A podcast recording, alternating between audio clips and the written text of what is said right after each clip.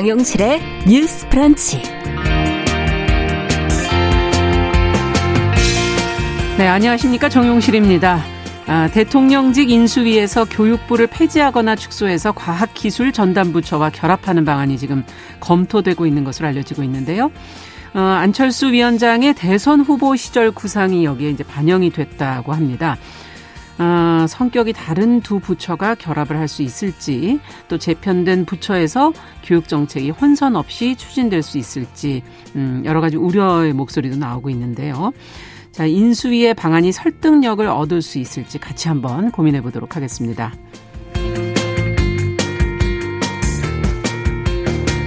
네, 최근에 저희도 한번 방송을 해드렸는데 청년 희망 적금 가입 이것이 신청이 폭주한 데 이어서 청년 도약 계좌가 지금 관심을 또 모으고 있습니다.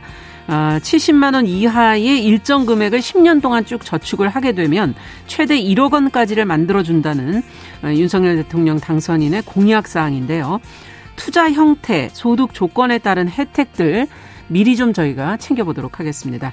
자, 3월 17일 목요일 정용실의 뉴스 브런치 문을 엽니다.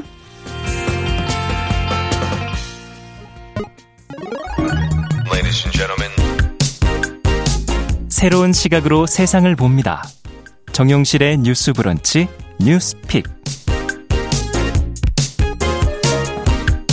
네, 정용실의 뉴스 브런치 청취자 여러분들과 함께하고 있습니다. 오늘 유튜브로 많이 들어오셨네요. 770분 정도가 지금 들어오셨고요. 어, 미무수아님, 써니스카인, 박진호님, 네, 들어오셨습니다. 감사드립니다. 콩으로도 요즘엔 보이는 라디오 들으실 수 있습니다. 김태현님, 김진아님, 김현옥님, 한남수님, 감사드립니다. 자, 저희는 첫 코너 뉴스픽으로 시작을 하겠습니다. 화요일과 목요일 이 두 분이 함께 해주고 계시죠? 신보라 국민의힘 전 의원 안녕하십니까? 네, 안녕하세요. 네, 조성실 정치하는 엄마들 전 대표 안녕하십니까? 네, 안녕하십니까? 자, 처음에 이제 저희가 말씀드렸던 뉴스부터 좀 자세히 들어가서 보고 싶네요. 새 정부에서 지금 이제 인수위가 이제 확정이 돼가고 있고 윤곽이 조금씩 나오고 있는데 여, 지금 교육부가 사라질 가능성이 있다는 지금 보도가 음, 나왔어요. 음. 어떤 안이 지금 검토가 되고 있는지 신보라 의원께서 좀 자세히 네. 정리 좀 해주시죠. 네, 윤석열 정부에서 교육부와 과학기술정보통신부를 합치는 안이 유력하게 검토가 네. 되고 있습니다. 명칭은 과학기술교육부나 과학기술전략부가 될 아. 것으로 보이고요. 네. 위상은 부총리급 부처가 될 것으로 예상이 됩니다. 이는 이명박 정부 시절 교육부와 과학기술부를 합쳐서 교육과 기술부를 만들었던 아, 그렇죠. 것과 좀 비슷한데요. 네. 다만 이번 인수위안은 과학을 앞에 교육을 뒤에 두는 것이 차이점이고 네. 수장을 부총리급으로 두는 것도 좀 다른 점이라고 볼 수 있습니다. 네. 두 부처 간의 결합은 윤석열 대통령 당선인과 안철수 인수위원장의 음. 의견이 일치한 결과로 풀이되는데요. 안 위원장은 그간 4차 산업혁명 시대에 인재 양성에 전혀 대응하지 못하는 음. 교육부는 폐지를 하고 과학기술 담당 부총리를 신설할 것과 예. 음, 국가교육위원회 주요 교육정책 결정 방향을 공약으로 내세운 바가 있습니다. 네. 그리고 교육계에서도 교육부의 구조조정은 피할 수 없는 것으로 받아들여지고 있는데요. 음. 오는 7월에 대통령 직속 국가교육위원회 출범으로 인해서 네. 교육부의 기능이 대폭 축소되고 있는 음. 점 그리고 시도교육청으로 초중등 관련 교육 업무가 상당수 이관되고 있는 점 등이 음. 이유로 꼽힙니다. 네. 현 과학기술 정통 정보통신부에서 1차 관실이 맡고 있는 과학기술을 분리해서 네. 교육부와 결합해서 가칭 과학기술 교육부 등으로 만들어지는 계획이라고 보시면 될 것 같고요. 또한 이 차 관실이 맡고 있는 정보통신과 방송정책은 예. 방송통신위원회 등과 합쳐진 별도의 새 부처로 신설되는 방안도 어. 함께 검토되고 있습니다. 네, 그렇군요. 자, 지금 뭐 4차, 4차 산업혁명으로 교육의 변화가 필요하다 이런 얘기들은 이제 많이 나오기는 했는데 뭐 혁명적인 변화가 필요하다 뭐 이런 지적들도 하는 곳도 음. 있고요. 그러나 또 교육이 지금까지 유지해온 이 시스템을 또 그러면 어떻게 변화할 것인가. 또 학부모님들 입장에서는 굉장히 또 이 부분이 예민하고 궁금한 부분일 것도 같고요. 두 분께서는 어떻게 보십니까? 조 대표님께 먼저 좀 여쭤보죠. 네, 우선 이번 인수위원장을 안철수 위원장이 맡게 된 만큼 네. 이제 교육과 교육과학 중심, 그러니까 과학기술 중심의 네. 네. 이제 부처 개편과 또 인적 편성은 불가피할 것으로 음. 보이고요. 그러니까 우리 사회가 굉장히 뭐 사교육비를 포함해서 교육에 많은 것들을 투자하고 있지만 그렇죠. 그것이 직업 현장에서 역할을 해낼 수 있는 인재 양성과 연결되지 않는다는 문제 제기는 계속되어 왔습니다. 맞습니다. 예. 네, 그런 의미에서 이제 4차 혁명이라는 뭔가 그런 뭐 프레임을 내걸지 않더라도 음. 우리 앞으로 살아갈 세대가 어떻게 새로운 산업을 구축하고 거기서 음. 일자리를 만들 것인가. 근데 아무리 기술이 발달한다고 해도 그 기술을 잘 수행하고 진입을 시킬 수 있는 음. 교육받은 인력이 이제 충분히 공급되지 않으면은 그렇죠. 사실은 그 흐름을 탈 수가 없거든요. 네. 그래서 큰 방향에 있어서는 일정 부분 우리가 갖고 있었던 문제점을 좀 보완하고자 하는 의지가 반영된 음. 거라고 볼 수는 있겠어요. 네. 근데 다만 이제 이름이 보여주는 게 굉장히 그 부처의 상징적인 무게 중심을 의미하잖아요. 그렇죠. 그래서 기존에는 과학기술부와 교육부가 음. 이제 분리되어 있었고 앞서 위원님께서 언급하신 것처럼 이명박 정부 때 음. 이제 같이 통합부처로서 운영이 그렇죠. 됐거든요.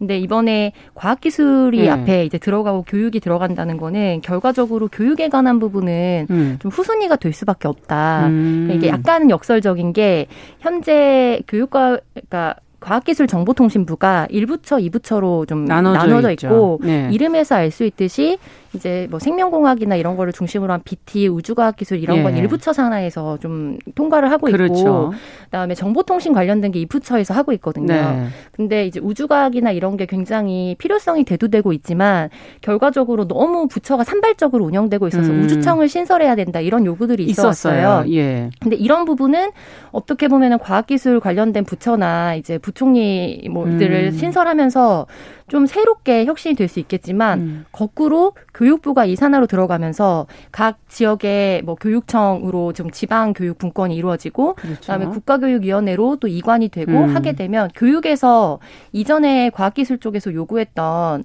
문제 제기가 또 다시 발생할 수 있거든요. 음. 그래서 어떤 부처나 이런 부분들이 현재 입시 제도는 완전히 일원화되어 있는 상황에서 네, 네 지방 분권적으로 교육 자치를 실현한다고 하면 음. 결과적으로 그 갭이나 이런 부분을 줄일 수 있는 거는 사교육으로 상쇄할 수밖에 없다는 게 음. 예상되는 전망인 만큼 어떻게 평가 제도를 가져갈 것인가. 그렇죠. 네, 그리고 교육 정책과 철학을 어떤 방향으로 운영할 것인가를 먼저 보여주고 음.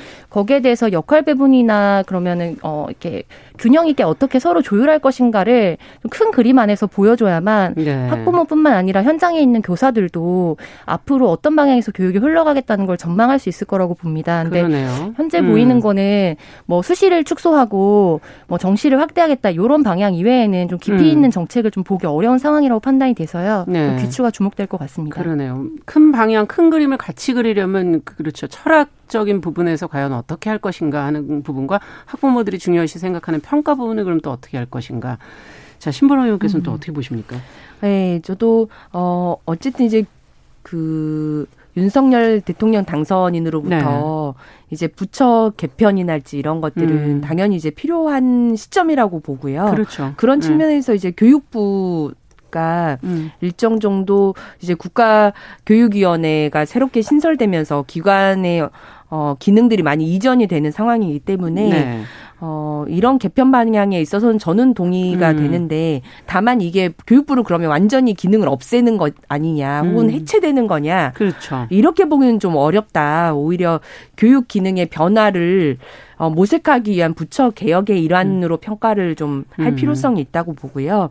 실은 어, 교육부가 그간 어, 대학 입시부나 다름없었다라는 평가를 많이 음, 받아왔습니다. 네. 그러니까 교육이라고 하는 게 실은 지금 음, 우리 시대가 준비하고 있는 것들이 평생 교육적인 그렇죠. 측면 그리고 인재 네. 양성이라고 하는 어, 전체적인 음. 측면 그리고 어, 시대 흐름이 이제 4차 산업혁명과 같은 음. 그런 거대한 물결의 흐름이 존재하는 만큼 그걸 대비하기 위한 교육이 일환이 되어야 되는데 그렇죠. 사실 지금의 교육부는 대학을 보내기 위한 입시를 음. 준비하는 부처였다. 그 부분은 변화가 필요하죠. 맞습니다. 네. 그래서 네. 초등 초중등 교육이 일성 교육감에게 실은 지금 이제 거의 많이 이양이 되어 있고 음. 그러다 보니까 오히려 교육부가 그런 초중등 교육은 교육감에게 이전이 되니까 아. 자신의 권한을 더 강화, 강화하기 위해서 오히려 대학을 틀어지는 방식으로 또 운영을 음. 해왔다. 그래서 네. 대학의 규제나 통제를 남발하면서 교육부의 권한을 상대적으로 그런 방향에서 강화해 음. 왔다. 음. 그러다 보니까 그런 폐해들이 많이 누적되었다는 평을 받았거든요.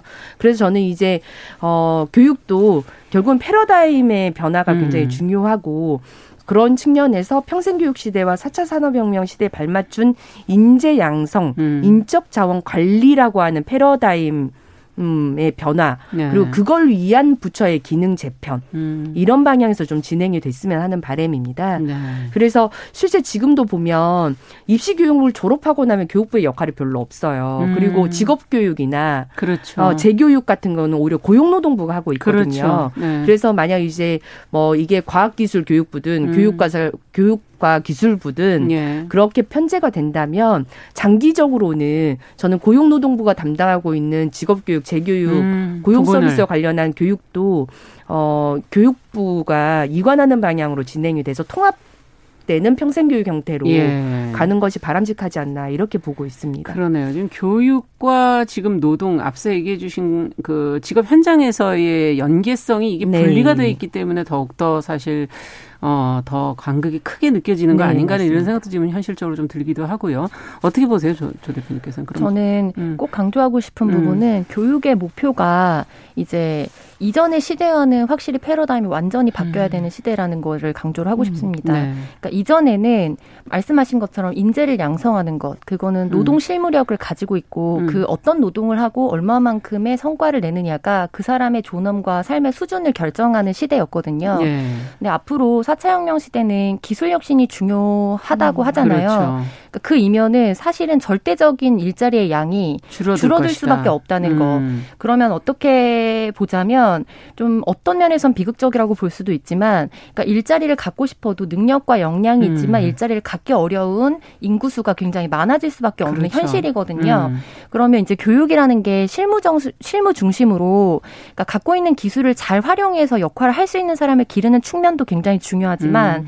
그러니까 인간 존엄을 자신의 일자리에서 찾지 않고 한 사람의 인간으로 어떻게 생각하고 어떻게 음. 삶을 살아갈 것인가 그리고 나의 존엄과 삶이라는 것은 어떤 방식으로 음. 가치가 규정되는가를 굉장히 전인적으로 이 12년의 과정을 통해서 배워가는 것이 사실은 초중등 교육 과정입니다. 그렇죠. 원칙은 그렇죠. 그거였죠, 네. 원래. 근데 우리 사회가 네. 그걸 굉장히 많이 음. 잊어왔고 이번 개편에서 저는 뭐 말씀하신 취지에 대해서는 굉장히 공감을 하고 그런 방향 으로 음. 간다면 좋겠지만 우려되는 것은 그 이렇게 과학 기술이라는 것이 방점이 찍히면서 앞에 부분에만 굉장히 주, 어, 음. 중점을 두고 실질적으로 결과적으로 어 인재가 되지 못하는 과학 음. 기술을 음. 갖지 분들. 못한 사람은 그렇죠. 도태되고 낙후된 인간으로 음. 비춰지는 어떤 사회 문화적인 환경이 될까봐 그 부분은 굉장히 좀 우려가 되고요. 네. 기술 혁신이라는 것도 결국에 어떻게 생각하는가라는 것에 혁신이 있어야 되는 거거든요. 그럼요. 그럼 그거는 문사철을 중심으로 해서 네. 굉장히 인문학적 소양이 두루 있는 사람으로부터 나올 수 있는 거기 때문에 음.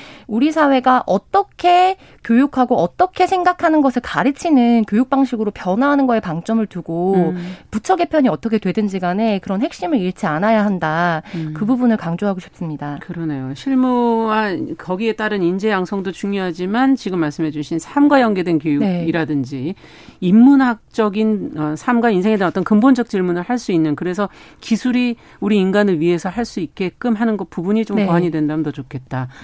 자, 심으라 의원께서도 조금 어떻게 네. 방향성을 어떻게 잡아가면 더 좋을 네. 거라 생각하십니까? 어, 우선 지금 이 부처 개편 방향 완전히 확정된 안으로 발표된 그렇죠. 것은 아니기 맞아요. 때문에 좀 더 지켜봐야 할 것 같은데 예. 다만 어, 안철수 인수위원장이 음. 어, 초6, 뭐 중3, 고3 음. 이렇게 된 교육 시스템 자체도 개혁이 필요하다는 음. 얘기를 해왔었고요. 교육부에서 대학 기능을 떼어내서 국무총리실로 이관을 하자. 음. 어, 이런 주장 그리고 과학기술교육부가 과학기술과 산업교육을 연계해서 정책을 총괄하자 음. 이런 방향을 계속 얘기해왔기 때문에 음. 아마 이런 방향도 포괄적으로 이제 부처 개편 안에서 논의가 되지 않을까 싶고요. 네. 그리고 윤석열 대통령 당선인도 대학의 자율성을 확대하자라고 하는 음. 측면에서 학위 과정 편성이나 운영을 완전 자유로하겠다는 음. 그런 공약을 또 내왔던 것만큼 대학 교육의 개편도 그런 방향에서 검토가 되지 네. 않을까 싶습니다. 싶습니다. 좀 일관적인 것보다는 좀 다양해질 가능성도 네. 있다. 지금 그렇게 지금 해석을 하시는 거네요. 어쨌든 지금 어 교육부의 뭐 또 과학기술부의 방향이 아직 확정된 건 아니지만 저희가 또 계속 나오는 대로 네. 관련 내용을 좀 모아서 어 조금 더 어, 논의를 해보도록 하겠습니다. 자, 두 번째 뉴스로 좀 가보도록 하죠. 어, 대통령직 인수위원회 앞서 이제 그 윤곽이 드러나고 있다라는 네. 말씀을 드렸는데 윤곽이 드러날수록 과연 다양성이 지금 잘 이 안에 포함되고 있는 것이냐, 좀 부족한 거 아니냐 하는 그런 보도들도 나오고 있는데요. 지금 어떤 인사들로 구성이 되었고 그 면면을 보면서 또 어떤 부분을 좀 보완하면 좋을지 아니면 지금 어떤 색깔을 드러내고 있는지 한번 같이 한번 들여다볼까요? 조 대표님께서 좀 해주시겠어요 정리를? 네, 윤석열 대통령직 인수위가 어느 정도의 큰 윤곽을 갖추었습니다. 알려졌다시피 인수위원장은 안철수 위원장으로 낙점이 되었고요. 네. 네, 그리고 장재원 비서실장과 권영세 부위원장을 중심으로 이제 기획위원장은 원희룡 의원이 맡, 어, 원희룡 지사가 맡게 네. 되었습니다. 취임 준비위원장으로는 어, 전 국회 부의장을 음. 역임했던 박주선 어, 부의장이 맡게 되었고요. 예. 그 외에 국민통합위원회라는 이름으로, 음. 이름으로 이제 김한길 전 의원과 지역균형발전 특위로 김병준 음. 위원장 등 지난 대선 이제 캠프에서 역할을 했던 분들이 고루 배치된 상황입니다. 네. 이제 분과는 좀 일곱 개 분과 정도 크게는 여섯 개인데 예. 경제를 일, 이분과로 나누면서 아, 일곱 개가 된 네, 거군요. 기획조정, 외교 안보, 음. 정무사법 행정, 경제, 과학기술, 교육, 사회복지문화 이렇게 분과가 나눠져 있는데요. 어, 이 전체적으로 내부에서 평가하거나 이제 국민의힘에서는 그러니까 실력 중심 그리고 음. 국민 통합을 기치로 하는 인선이다라고 네. 강조를 하고 있는 반면 또 민주당에서는 일전에 MB 정부에서 역할을 했던 장재원 음. 비서실장이나 김은혜 음. 대변인을 중심으로 해서 이제 전체적으로 MB맨들이 다시 돌아왔다라고 음. 좀 혹평을 하고 있고요. 네. 그렇기 때문에 MB 그러니까 이명박 어 이명박 대통령의 어떤 어, 이번에 거치와 같은 것들은 음. 근데 너무나 자연스러운 수순이다라고 굉장히 정치적인 좀 음. 갈등을 음. 일으키고 있는 상황입니다. 또한 덧붙여서 실무진에는 박근혜 정부에서 활동을 했던 예. 어, 뭐 소식통들이나 뭐 실력통이라고 일을, 일을 컬어졌던 분들도 음. 또 인선을 했다라고 발표를 했는데 역으로 민주당을 중심으로 해서는 이런 부분은 결국 새로운 인선이 아니고 전혀 다양성이 음. 없다. 음. 그리고 인적 구성에서 이번 역할에서 큰 역할 을 했다고 평가받고 있는 청년 같은 경우에 네. 실무진으로 배치될지언정 위원장급이나 뭐 간사급으로 전혀 배치되지 않았고 음. 위원회도 구성되지 않았을 뿐 아니라 여성과 통일 전통적으로 계속해서 인수위에서 가지고 왔던 음. 뭐 부분에 대해서도 전혀 어 이게 뭐 표명되고 있지 않아서 음. 이 부분이 너무나 이제 다양성을 반영하고 있지 못한 것 음. 아니냐라는 비평이 쏟아지고 있는 상황입니다. 네. 자, 이런 지적에 대해서 어떻게들 생각을 하시는지 먼저 신보라 의원께 좀 여쭤볼게요. 네. 예. 이제 오늘 이제 어, 새 분과의 위원들이 이제 음. 총 발표가 되면서 그렇죠. 인수위 구성이 이제 마무리된 건데요. 네. 어, 다른 일각에서는 이제 서호남이 거의 뭐 대표됐다. 그러니까 아. 서울대 50대 남성. 남성, 위주로 네. 인수위가 음. 편제된 것 아니냐 이런 의견도 있으시던데요. 네.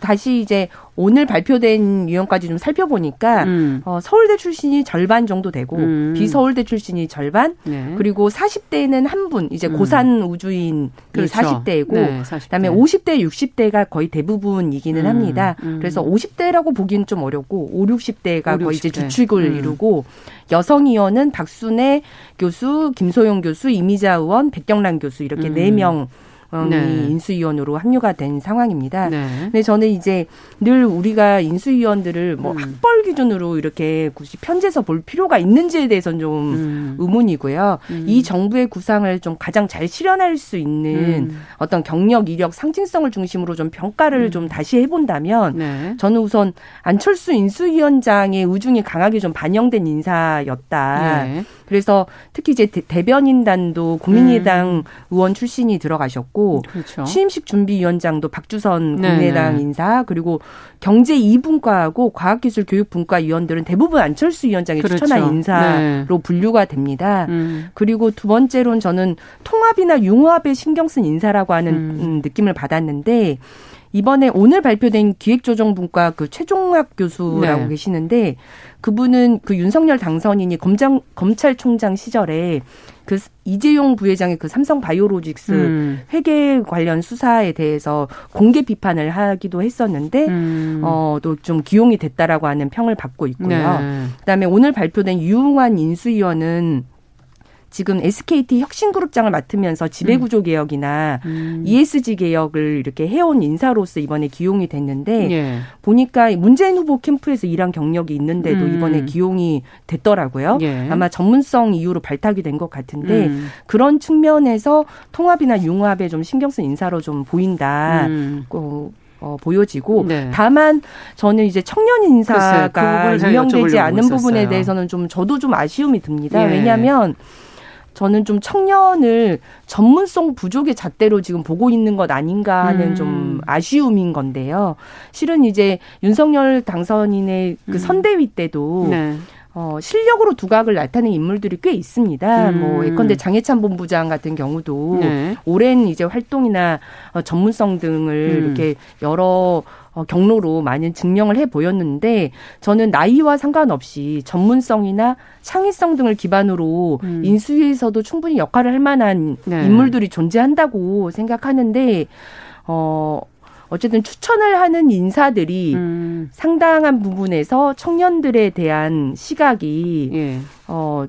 좀 전문성이 부족한 것 아니냐라고 음. 하는 그런 편견을 갖고 있는 것 아니냐. 음. 그리고 어, 주로 그 추천하신 인물들도 대부분 5, 60대 보다 보니까 자신의 네. 동년배나 그 비슷한 직군에서 네. 활동하는 사람들을 주로 추천하다 보니 음.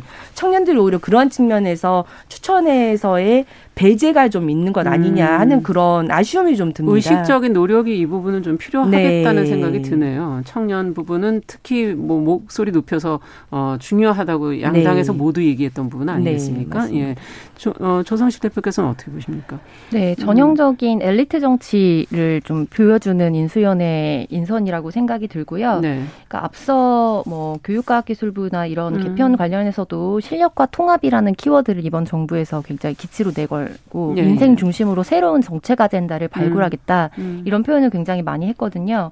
그런 만큼 각 분과에서 이게 정무적인 역할을 해오셨던 분들 제외하고는 음. 이제 교수진들 중심으로 좀 인력 충원을 한다든지 네. 그리고 자기 분야에서 유명세를 가지거나 뭐 음. 역할을 했던 분들이 주로 인선이 됐습니다. 음. 이제 그런 부분은 아마도 이전에 조국 사태나 이런 것들을 거치면서 음. 이제 우리가 공정 논란들이 굉장히 있었고 음. 그렇다면 앞서서 정시 확대하겠다 뭐 이런 부분들과 사실은 철학적으로 좀 연결이 되는 그러네요. 부분이거든요. 네. 자기 성취를 이뤄냈던 사람들한테 인선을 하겠다. 하는 것인데 음. 이게 통합이라고 이야기했지만 사실은 반쪽짜리 통합, 그러니까 제한된 음. 통합이다라고 저는 평가를 하고 싶어요. 음. 왜냐하면 통합이라는 이름은 전체를 아우르는 건데 네. 그걸 어떤 렌즈로 보느냐에 따라서 평가는 음. 달라질 수밖에 없습니다. 그러니까 이번 음. 인선은 지역과 정당 그러니까 이전에 어떤 정당에서 역할을 했느냐, 네. 그리고 호남 출신의 뭐 인선을 음. 앞에 전면 배치한다든지 음. 이런 부분을 가지고 굉장히 통합에 신경 쓴 인사라고 이야기를 했지만 음.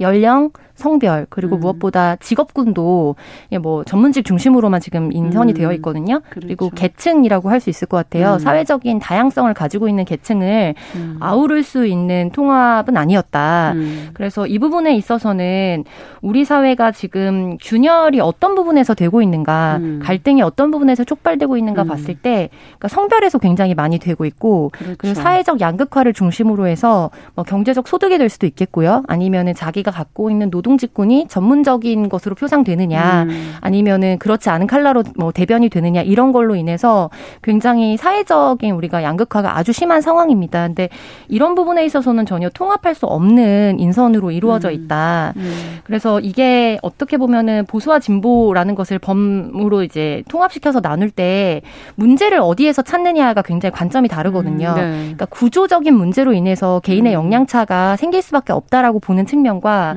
개인 개인의 역량 때문에 사실 차이가 있으니까 자연스럽게 구조적인 음. 뭐 추세가 드러난다 이렇게 음. 보는 면에서 뭐 보수적인 뭐 철학을 굉장히 많이 반영한 네. 인사지만 사실 우리 사회에 그렇지 않은 목소리들이 정치적으로 굉장히 큰 역할들을 이번 선거에서 음. 했다는 점을 간과하지 않는 인선이 후속 조치로 이루어져야 할 것으로 보입니다. 네, 아직 뭐 이제 인수위 이후에 이제 또 다른 인선도 계속 남아 있기 때문에 어 갈등이 어디에서 있었느냐를 좀 잘 해소할 수 있는 부분으로 어 조금 더 통합을 이뤄갔으면 좋겠습니다.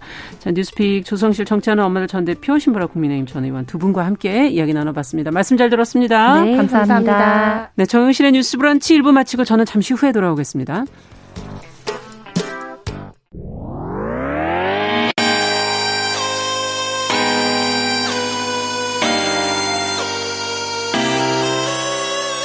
어떤 사람들은 삼루에서 태어났으면서 자신이 삼루타를 친 것처럼 생각하며 살아간다라는 음. 말이 있어요.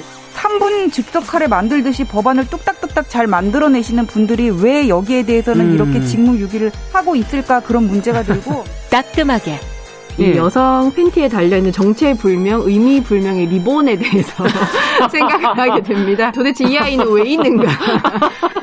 경쾌하게. 정말 그런가요?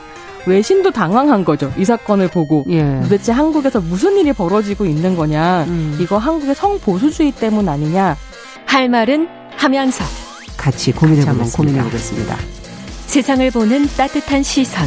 정용실의 뉴스 브런치.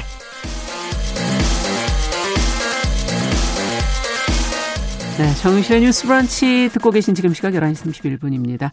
뉴스 속에서 좀 알아두면 좋은 정보들 귀에 쏙 들어오게 전해드리는 그런 시간이죠. 뉴스 속 시선 뉴스의 박진아 기자와 함께하겠습니다. 어서 오십시오. 네, 안녕하세요. 자, 오늘 뭘 얘기해 볼까요? 또 코로나 얘기 안 할 수가 없죠? 그렇죠. 사실 이제 좀 지겨워라고 해도 또 우리가 안 할 수가 없는 게 코로나 맞습니다. 소식이지 않을까 싶은데요. 네, 코로나19 새로운 방역 체계에 대해서 좀 음. 알려드리려고 합니다.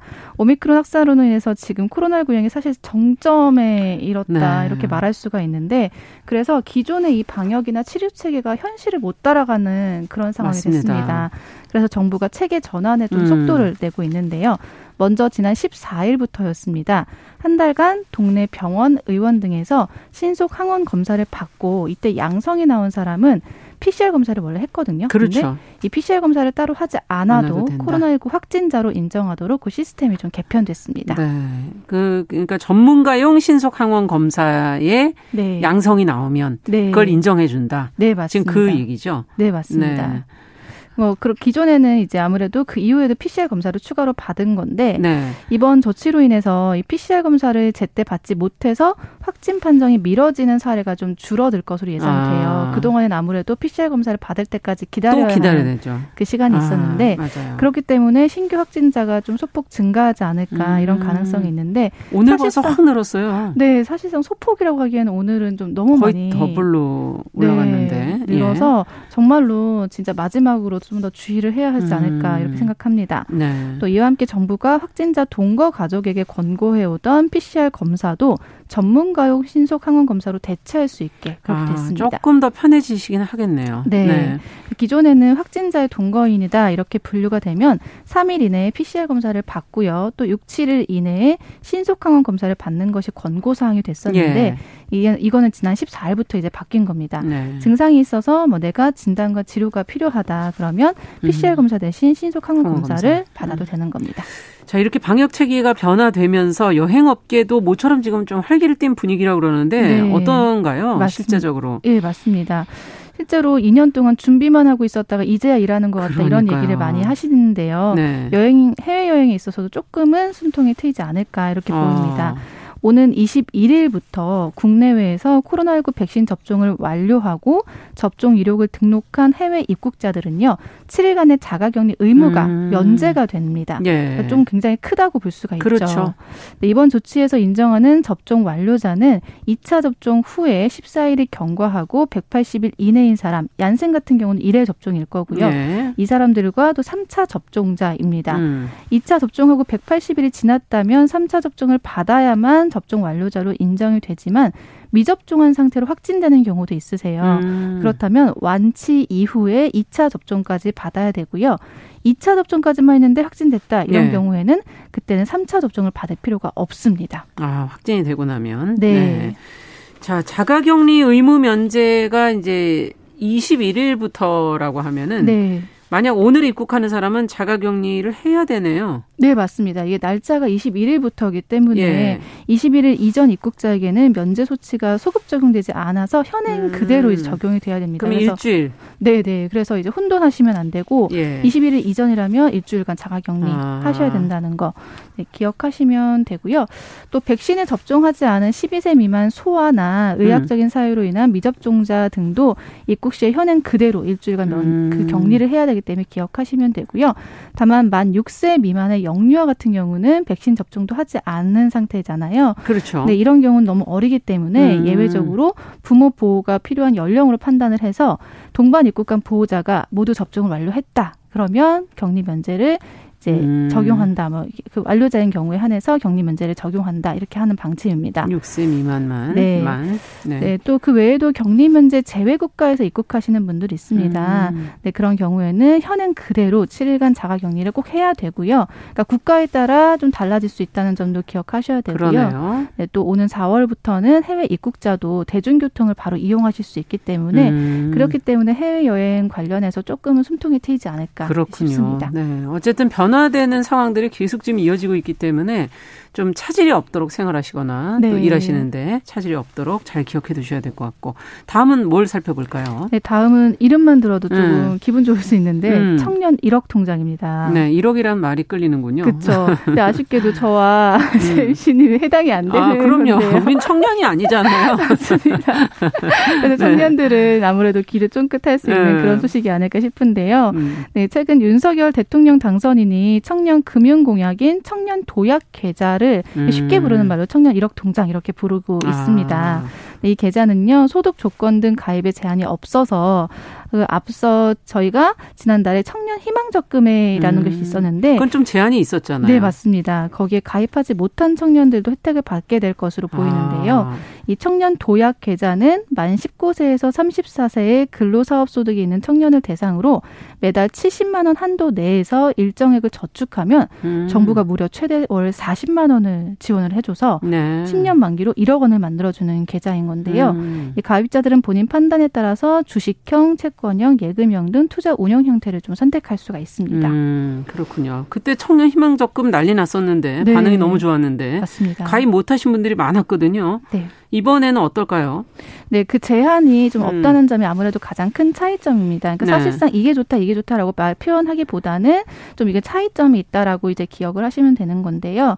그 청년 희망 적금 같은 경우는 연소득 3천만 3,600만 원 이하로 가입 대상을 좀 제한 연소득이 3,600만 원 이하. 네, 그때로 네, 가입 조건이. 제한을 예. 했었습니다. 예. 하지만 이 청년 도약 계좌는 소득이 있는 청년이라면 누구나 가입할 수 있다는 음. 게좀 차이점이 있고요. 그러네요. 대신 개인 소득 외에 가구 소득 소득이나 재산 기준을 적용을 해서 실질적으로 금융 지원이 필요한 청년이 누구인지 살펴보는 게 조금 포인트인데요. 그게 무슨 말이죠? 네, 그렇죠. 어렵죠. 그러니까 예. 소득에 따라 조금 차이가 지원해주는 금액의 차이가 있다 이렇게 아, 생각하시면 지원 됩니다. 금액이 네, 그러니까 예를 들어서 연소득 2,400만 원 이하인 경우라면 네. 매달 30만 원 한도에서 저축을 할 수 있고요. 본인이 정부가 40만 원을 지원을 해줍니다. 어, 저축하는 것보다 더 많이 지원해 주네요. 네, 맞습니다. 음. 그러니까 가장 많은 금융 지원이 필요한 청년이다라고 판단을 그렇죠. 하는 거죠. 그리고 연소득 2,400만 원에서 3,600만 원이면 예. 본인 납입 한도는 월 50만 원인데 정부 지원금은 최대 20만 원. 아, 액수가 좀 주네요. 네. 네. 또 연소득 3,600만 원 초과한 경우라면 음. 정부 지원금은 월 최대 10만 원입니다. 음. 그리고 또 연소득이 4,600만 원을 넘는다면 음. 이때는 정부 지원금을 주진 않지만 비과세나 소득공제 혜택이 주어집니다. 예. 그러니까 청년 도약 기자의 지원 기간은 10년이라고 말씀드렸잖아요. 네. 그러니까 연소득 2,400만 원 이하인 경우라면 계산을 해봤더니 무려 한 5,754만 원 정도 야. 혜택이 네, 이거는 좀 반드시 웬만하면 하셔야 되겠네요. 네, 이왕이면 뭐. 많은 분들이 좀 혜택을 받고 그러네요. 공약대로 좀 잘 지켜졌으면 좋겠습니다. 아니 그리고 비과세 소득공제 혜택만 해도 사실은 큰 거기 때문에. 금융에서는 그렇죠. 네 맞습니다. 네 챙기시면 좋겠습니다. 네. 자, 마지막 소식 또 살펴보죠. 네, 날씨가 제법 많이 따뜻해졌습니다. 네. 그래서 겨울옷 이제 어떻게 해야 되나 이제 많이들 고민하시는데 보관법 갑자기 간단하게 너무 더워져서요. 그렇죠. 네. 네, 보관법 간단하게 말씀드릴게요. 특히나 겨울옷은 잘못 보관하면 옷에 세균이 많이 번식하고요. 아. 또 진드기가 생기기 때문에 피부에 악화될 수 있고 심하면 피부 염까지 발생할 어. 수 있거든요. 네. 네. 가장 많이 좀 많이 입으시는 게 아무래도 니트류가 아닐까 싶습니다. 그렇죠. 니트류는 사실상 주 1회 햇빛에 말 리거나 세탁하는 것이 중요한데 음. 주일에 말린다는 게 쉽지가 않거든요. 아, 그러네요. 이렇게 입기는 참 힘든데. 네, 맞습니다. 근데 이제 필요한 게 니트류는 이 특성상 음. 실 사이에 진드기나 이 알레르기가 더 많이 아, 있을 수가 있어요. 예. 그래서 세탁을 꼭 잘 해 세탁을 잘하고 보관을 잘 해주셔야 음. 되는데 특히나 보관할 때 더 중요한 게 습기가 차지 않도록 하는 게 중요합니다. 음. 그래서 니트 사이 사이에 습자지나 신문지 같은 것들. 신문지. 네, 아, 요즘 신문 보기 어렵거든요. 음. 그래서 사실 신문지 있으시면 미리미리 챙겨뒀다가 네. 니트 사이에다가 이렇게 넣어서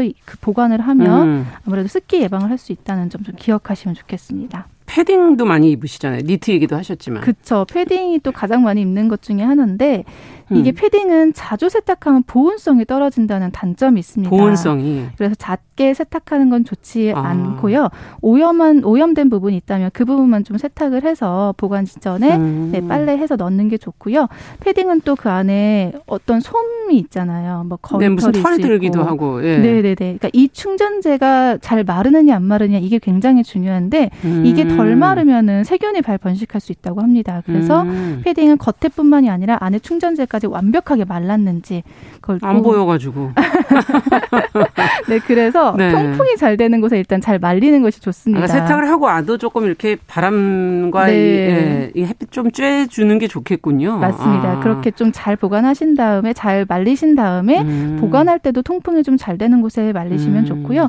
요즘은 그래도 뭐 건조기나 스타일러 같은 경우들 많이 사용하시잖아요. 그렇죠. 음. 그런 코스에도 패딩 관리 코스라는 게 있습니다. 아. 그래서 보관 전에 그런 거 사용 사용하시는 분들이라면 그렇게 한번 한 다음에 보관하시면 음. 더 좋을 것 같고요. 또 코트도 많이 입으시잖아요. 그것도 몰아서. 네, 코트는 네. 드라이 클리닝 많이 하시거든요. 예. 네, 하시는 게 맞습니다. 음. 하시는 게 맞는데 세탁소에서 갖고 오면 비닐이 이렇게 쌓여져 있어요. 네, 그럼요. 근데 간혹 이게 깨, 이 자체가 이제 깨끗한 거니 그 자체로 보관을 하시는 분들이 있습니다. 그렇죠. 먼지도 안 타고. 비닐 벗기셔야 됩니다. 어. 네, 비닐이 있으면 그 채로 있으면 이제 습기가 오히려 찰수 그 있기 때문에 예. 네, 비닐은 반드시 빼고 보관을 하셔야 되고요. 음. 음. 코트에 이게 기름기가 있으면 피부 알레르기를 유발하기 음. 때문에 코트의 기름기 완전히 제거해야 된다는 거 꼭 기억해 주시고 아무래도 겨울 옷 보관 좀 잘해야 또 올 겨울까 그렇죠. 올 겨울에 몇 해나 입는 건데요. 맞습니다. 너무 비싸요 옷들이. 맞아요. 네 보관 잘 하시라고 좀 간단하게 음. 좀 알려드렸습니다. 아, 이제 여름 다가오면 이제 습기가 또 올라가니까 그걸 네. 미리미리 예방하셔야겠네요. 맞습니다. 뉴스 속 시선 뉴스 박진아 기자와 함께 오늘 알뜰한 정보들 많이 챙겨주셨어요. 감사합니다. 감사합니다.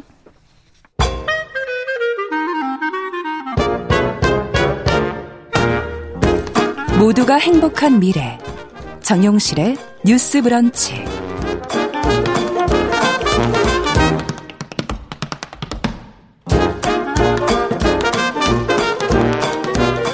네, 정용실의 뉴스 브런치 듣고 계신 지금 시각 11시 43분 향해 가고 있습니다. 자, 서점 편집자의 세심한 안목으로 고른 좋은 책들 만나보는 시간이죠. 동네 책방. 오늘은 고요서사의 차경희 대표 자리해 주셨어요. 어서 오세요. 네, 안녕하세요. 네, 오늘은 뭘 읽어볼까요? 오늘은 제가 최근에 좀 다양한 장르를 소개해드리는 것 같아요. 아마 요즘에 문학에서 좀 나가시던데요? 어, 네, 조금 타장르에 눈을 돌리고 있어서 그런지. 네. 근데 어쨌든 문학이라는 이제 영역 안에서 소개를 네. 해드리는데 오늘은 새롭게 그래픽 노블이라는 장르를 한번 들고 와봤어요. 그래픽 노블? 네, 그 그림과 이제 픽션 픽션으로 이루어진 장르를 아. 얘기를 하는데 최다혜라는 작가의 아무렇지 않다라는 책이고요. 예. 그 마블의 코믹스 같은 걸 떠올려 보시면 될 거예요. 음. 근데 탄탄한 이야기를 갖고 있으면서도 그림이 이제 주요하게 들어가는 그런 읽기가 장르인데 편한데요. 지금 살짝 넘겨 보니까. 네, 근데 그렇게 이제 마블 코믹스처럼 아주 빽빽하고 대사도 많고 그런 만화가 아니라 예. 이 책은 좀 한 장 한 장 오래 작품처럼 들여다보게 만드는 그림들로 이루어져 있습니다. 음. 그리고 이제 등장인물들의 대사도 굉장히 굉장히 현실적이면서도 응축되어 있다는 느낌이 음. 드는데요. 이제 프리랜서 일러스트레이터 그리고 비정규직 대학 강사 무명 예술인인 이제 여성 세명의 이야기가 구성되어 있는 책이에요. 아. 그런데 이 소개만 들으시면은 이제 뉴스 매체라든가 뭐 소설이나 논픽션 도서에서 꽤 많이 언급된 사람들의 이야기라고 음, 느끼실 수도 있을 겁니다. 아마 그리고 내가 경험하지 않아도 이미 좀 잘 아는 음. 이야기라고 느끼실 수도 있겠지만 이 책이 전하는 좀 감정이 이제 기존의 이야기들과는 좀 다른 아. 점들이 있었어요. 그래서 개인적으로 좀 주목을 하게 됐습니다. 그렇군요. 프리랜서, 비정규직, 예술인 지금 떠오르는 직업이 그 뭔가 경제적인 불안전성을 네. 보여주는 그런 그런 관련된 내용으로 어, 뉴스 보도에 안 좋은 뉴스들로 그쵸. 많이 나올 때가 있었잖아요. 조금 위태로운 이야기들로 예. 많이 그려지는 이제 사람들이라고 이제 인식이 되어 있기도 하는데 예. 저도 처음에는 사실 이 책이 이제 표지를 보고 좀 그림에 끌려서 읽기를 음. 시작했어요. 그러면서도 아 그들에 대한 이야기구나라는 생각이 들면서 과연 이 책에서 어떻게 이야기를 다루려나 궁금한 마음이 들었는데 네. 이 책은 이제 목차가 김지현, 강은영, 이지은이라는 사람 이름으로 네, 되어 있네요. 딱 사람 세 명의 이야기로 아. 이제 구성이 되어 있어요. 추측으로는 대략 20대 후반에서 30대 중반 사이의 나이로 추측이 되는데 네. 그래서 이제 이제 개인적으로는 저와 제 주변의 사람들의 경우를 저절로 좀 대입해 보면서 읽게 되더라고요. 그렇죠. 그리고 만약에 이제 결론적으로 누가 저한테 그럼 이 책이 새로운 이야기를 담고 있냐라고 묻는다면 음. 사실 그렇지는 않다라고 대답하는 쪽에 가까울 거예요. 근데 음. 생각을 해봤을 때는 하지만 이건 이 작품의 한계라기보다는 실제 우리 사회에서 이들에 대한 이야기가 많이 되고는 있지만 실제 현실적으로 이세 여성 자리들의 큰 변화가 없기 때문에 음. 더 이상 새로운 것을 추구하기보다는 지금의 현실이 여전하다라는 걸 좀 드러내준다는 생각이 들더라고요. 음. 이 책은 이제 제목이랑 좀 어, 뭔가 맞지 않는 느낌의 이야기라는 생각도 들었는데 네. 사실은 우리 주변에서 아무렇지 않은 것 같은 얼굴로 살아가는 사람들의 얼굴을 이 작가가 굉장히 오래 들여다보고 그렇죠. 그들의 네, 삶에 음. 대해 관심을 두면서 이런 이야기들이 쓰였다라는 생각이 들더라고요. 네. 그래서 인물들의 내면을 뭐 그림과 대사들로 통해 감정을 보여주기도 하지만 그들을 대하는 주변 사회의 이런저런 좀 시선이나 태도를 굉장히 좀 예민하게 담아냄으로써 음. 별거 아닌 듯 내뱉는 말이나 행동들이 이들을 순간순간 어떻게 조여오는지 좀 음. 보여주고 있습니다. 네, 우리가 타인을 바라볼 때 어지간한 관심과 애정이 없으면 보통 다 자신의 문제에 대해서 뭔가 관심 가지면 그렇죠. 아무렇지 않아요. 괜찮아요. 네. 이렇게 얘기해버리면 선을 거버리는 경우가 네. 많은데 그런 것을 더 넘어서서 그 안으로 네. 들어간다는 것 자체가 사실은 쉬운 일은 아닐 것 같다는 생각도 들고 네. 인물의 어떤 상황보다는 지금 이렇게 제가 몇 페이지를 넘기면서 네. 보니까 일상에서 부딪히는 장면들이 이렇게 많이 나오는 것 같아요. 네, 그냥 개인이 혼자 살아가면서 뭐 먹거나 씻거나 음. 통화하거나 이런 일상적인 장면들을 보여주는 그런 음. 것들이 많은데 조금 더 구체적으로 이제 설명을 해드리자면 네. 첫 번째 인물 김지연은 프리랜서 그림 작가입니다. 음. 이제 출판사에서 그림을 의뢰받고 굉장히 이제 착실히 마감을 하는 작가인데요. 그렇게 일을 하면 혼자 살아가는 삶은 어느 정도 꾸려낼 정도의 경제 활동을 하고는 있지만 네. 네. 정작 작가로서 자신의 이름을 걸고 그리고 싶은 그림을 그리려면 그 활동을 중단해야 할 만큼 시간적 여유가 없는 여성입니다. 빠듯한 거죠. 그렇죠. 그 활동을 중단하면 어, 네. 삶을 유지할 수 없기 때문에 그렇죠. 그래서 이제 내 이름으로 내는 책은 언젠가 언젠가 하면서 미루고 계속. 있는 상황인데 아. 이제 맞벌이로 바쁜 부모 아래 성장하면서 독립적으로 컸고 그림의 재능이 있어서 작가가 되기는 했, 지만 음. 이제 그림을 그리면서 생계를 유지하고 뭐 때로는 돈을 번 걸로 사치도 부리지만 음. 이제 문득 문득 그런 생각이 드는 거죠. 시간이 갈수록 정말 이대로 괜찮을까? 음. 내가 이런 그림을 이제 그리려고 작가가 됐을까라는 것들을 이제 순간순간 돌아보는 그러네요. 인물입니다. 음. 근데 일상이 아주 덤덤하게 그려지는 듯하면서도 출판사의 부당 대우라던가 이런 것들을 그 풍경의 하나로 좀 끼워 넣어요. 음. 그리고 이제 작은 사치라는 게 고작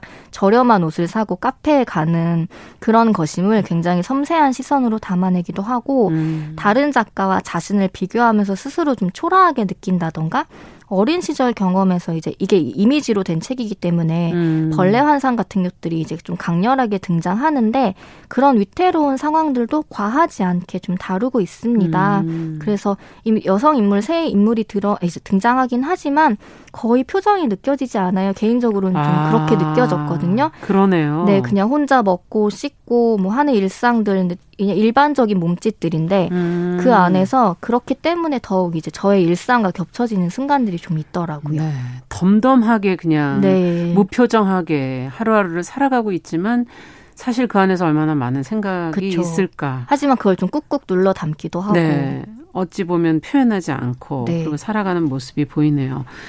작가라는 이름에서는 정말 뭔가 어, 그럴싸하고 음, 그 네. 안에서 뭔가 상업적인 그림도 그리고 네, 네. 경제 활동을 해야 하는 그런 어 이름은 정말 그럴싸하지만 네. 사실은 삶은 막상 아, 앞서 음. 얘기하신 것처럼 본인이 원하지 않는 네. 걸 그리면서 생계를 결국은 이어가게 되는 네, 그런 삶이 아닌가 이런 네. 생각이 들기도 하고 그, 그 이러지도 저러지도 못한 상황 아닙니까? 네. 생계는 이어야 되고 어떻게 해야 됩니까? 네, 정말? 실제로 좀 책을 읽다 보면은 정, 정말 말 그대로 이러지도 저러지도 못하는 사람들의 이야기구나라는 생각이 들어요. 음. 무언가 모호한 상태에서 열심히 살아가고는 있지만 그렇죠. 자신이 선택할 수 있는 건 많지 않은 그래서 음. 좀 답답함 또 음. 어느 정도 공감이 되기도 하고 두 번째로 등장하는 대학에서 미학을 가르치는 강사 강은영의 이야기는 음. 이세 여성의 이야기 중에서 가장 이 디테일 이 세부가 살아있다고 느꼈는데요. 아. 강은영 역시 강사로 일을 하면서 가족들이나 옛 지인들에게는 이제 교수라는 말을 듣긴 그렇죠. 하지만 네. 현실은 사실 유학도 못 갔다 왔고 박사를 음. 한 것도 아니어서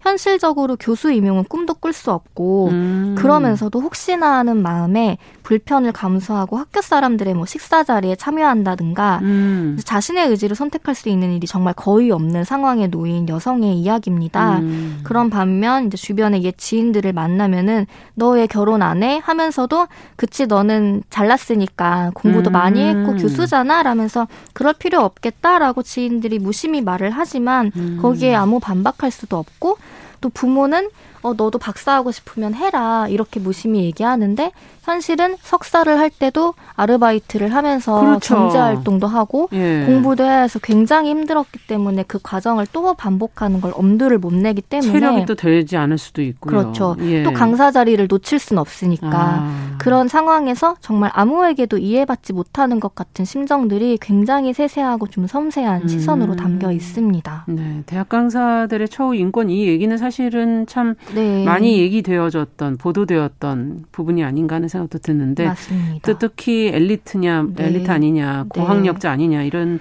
지금 사회에서 높은 계급에 음, 해당되는 네. 것처럼 또 치부되기 때문에 네. 여겨지기 때문에 또 좀 그들의 삶을 잘 저희가 이해하려고 들여다보지 않는 그쵸. 측면도 분명히 네. 있는 것 같아요. 네. 음. 하지만 현실은 말 그대로 비정규직 노동자인 노동자. 거죠. 네. 그래서 이 책에서는 그런 점들을 막 사회적으로 주창하고 이것은 아니지만 이들이 정말 어떤 현실에 처해져 있는지를 음. 보여주는데 이제 공부를 오래 할 수 있다는 것 자체가 뭐 경제적으로 받쳐주니까 그런 거 아니야라고 얘기하는 사람들도 있지만 이 책이 아무렇지 않다에서 강은영의 이야기 중 굉장히 음. 좀 강렬했던 대목 이 있어요. 음. 이제 강은영이 지난 학기 강의를 들었던 학생으로부터 감사하다, 너무 좋았다 수업이 음. 이런 메일을 받고 의욕적으로 이제 서점에 가서 다음 학기 강의를 준비하던 중에 어 왜 곧 개강인데 학교에서 시간표를 안 알려주지? 이런 생각이 드는 거예요. 어. 그래서 이제 학교에 전화를 했더니 조교가 어, 강사님은 다음 학기에 강의가 배정되지 않았는데요? 라는 답을 듣는 거죠. 네. 그래서 어, 나는 연락을 받은 적이 없다라고 그렇죠. 했더니 조교가 아주 덤덤하게 강의 배정이 없는 경우에는 따로 연락을 주지 않는다. 라는 있을 얘기를 때만 준다. 네, 하는 거예요. 아. 그러니까 당연하게 기다리고 있었는데 근데 그게 자신의 굉장히 중요한 밥벌이인 거잖아요. 맞아요. 그리고 꿈을 향해 가는 어떤 길이기도 한데 음. 그 길이 순식간에 사라지는데 이에 대한 통보조차 양해는 뭐 말할 것도 없고 통보조차 받지 못하는 아. 현실이 굉장히 강렬하게 담겨 씁쓸하네요. 있습니다. 네. 네, 최소한 통보는 좀 미리 해줘야 되는 거 아닌가? 양해까지 네. 구하진 않더라도. 그렇죠. 근데 거기에 대해 아무 음. 대답을 제대로 못하는 거죠, 인물은. 그렇군요. 네. 참이 에피소드 하나 하나가 현실적이네요. 네, 맞습니다. 네, 작가는 아까 최다해 작가라고 네. 얘기해 주셨는데 어떤 분입니까? 이 책은 최대 최다해 작가의 첫 책인데요. 음. 작가 소개를 읽어보면은 5년간 시간 강사로 일했고 10년 넘게 일러스트레이터로 활동했으며 현재는 자기 자신을 위한 그림을 그리고자 노력하고 있다라고 적혀 있어요. 이 소개를 야. 읽으면 아 그러면 이 책의 장면이나 대사들이 현실적인 이유가 이거구나. 음. 그리고 또 오늘 다 소개해드리지는 않겠지만 이 책의 마지막에 등장하는 이지은의 경우에는 직장을 다 그만두고 생계를 일단 중단하고 네. 지원 사업이나 공모전에 응모하면서 자신의 작품을 위해 시간과 비용을 투자하는 여성의 아. 이야기인데 그렇게 되면 이세 여성의 이야기가 작가의 이력과 굉장히 많이 다 맞아 떨어지네요. 네, 네, 그렇습니다. 네. 많은 부분이 그러니까 결국은 작가가 스스로 고민하고 해왔던 네. 부분이 아닌가 그런 생각이 드네요. 어, 그렇죠. 근데 물론 이게 창작한 작품이기 때문에 음. 모든 것이 다 일치한다고 볼 수는 없겠지만 음. 그래도 작가의 경험이 꽤 많이 녹아 있지 않나 하는 생각이 드는데 네. 이 책은 사실 작품도 좋지만 끝에는 작가의 말이 굉장히 아. 힘 있게 실려 있거든요. 예. 근데 이 작가의 말을 보면 이 김지현, 강은영, 이지은은 곧 작가 자신이라고 할 수는 없다. 음. 자신이 일하는 동안 시간을 내서 따로 개인 작품을 한 거긴 하지만 그림을 그릴수록 자연스럽게 인물들과 자신이 분리되는 경험을 음. 했다고 해요. 그리고 이 책은 좀 이제 소개를 해드리고 싶은 게 요즘엔 디지털 작업이 워낙 많잖아요. 그렇죠. 페인팅도. 근데 이거는 작가가 아크릴 문감으로 한 장 한 장 직접 그려서 음. 이제 작품을 만든 거예요. 그래서 거의 2년 정도가 걸렸다고 합니다. 일을 음. 하면서 작업을 하고. 근데 그 그림을 퇴근하 고 하나씩 그리면서 내가 이걸 지금 그리고 있어도 되나? 이런 냉소를 스스로 하기도 음. 했다고 해요.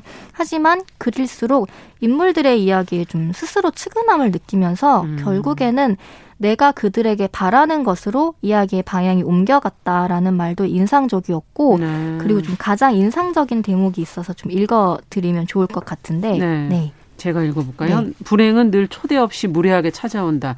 그리고 세상은 불행을 겪는 이들에게 그것이 그들 스스로 초래한 것이라고 말하는 더 큰 무례를 범한다. 불행의 원인이 개인의 무능이라고 말하거나 심지어 각자가 믿는 종교의 교리를 빌려와서 업보 또는 신의 형벌이라고 단정하기도 한다. 불행에 마땅한 존재로 개인을 몰아세우는 것이다. 살고자 불행과 맞서고 있는 이들에게 세상은 이렇게 이렇게나 잔인하고 예의가 없다. 정말 속상한 것은 불행에 지칠 대로 지친 이가 이 말도 안 되는 논리에 저항할 힘이 없어서 스스로 체화하게 되는 것이다. 받아들이지 말아라. 스스로 무례해지지 말아라. 이렇게 네. 적으셨네요. 세상이 네. 좀 잔인하고 예의가 없다는 말이 저한테 좀 아, 굉장히 강하게 네. 말이네요. 남았는데 음. 그리고 마지막에는 받아들이지 말자, 스스로 무례해지지 음. 말자 이런 다짐도 들어 있고 누군가는 단순한 이야기라고 평할 수도 있겠지만 음. 이 책에 담긴 표, 사람들의 표정, 손짓, 뒷모습 이런 거를 들여다보면 음. 그들의 감정이 좀 느껴지는 순간들이 있어요. 그래서 우리가 조금 더 유심해지면 좋겠다라는 음. 생각이 드는 그런 책입니다. 네, 오늘은 저희가 최다혜 작가의 그래픽 노블 아무렇지 않다를 같이 읽어봤습니다. 어, 고요서사의 차경희 대표와 함께 읽어봤습니다. 말씀 잘 들었습니다. 네, 감사합니다. 감사합니다. 자, 정영실의 뉴스 브런치 목요일 순서도 같이 인사드리겠습니다. 저는 내일 오전 11시 5분에 다시 뵙겠습니다. 안녕히 계십시오.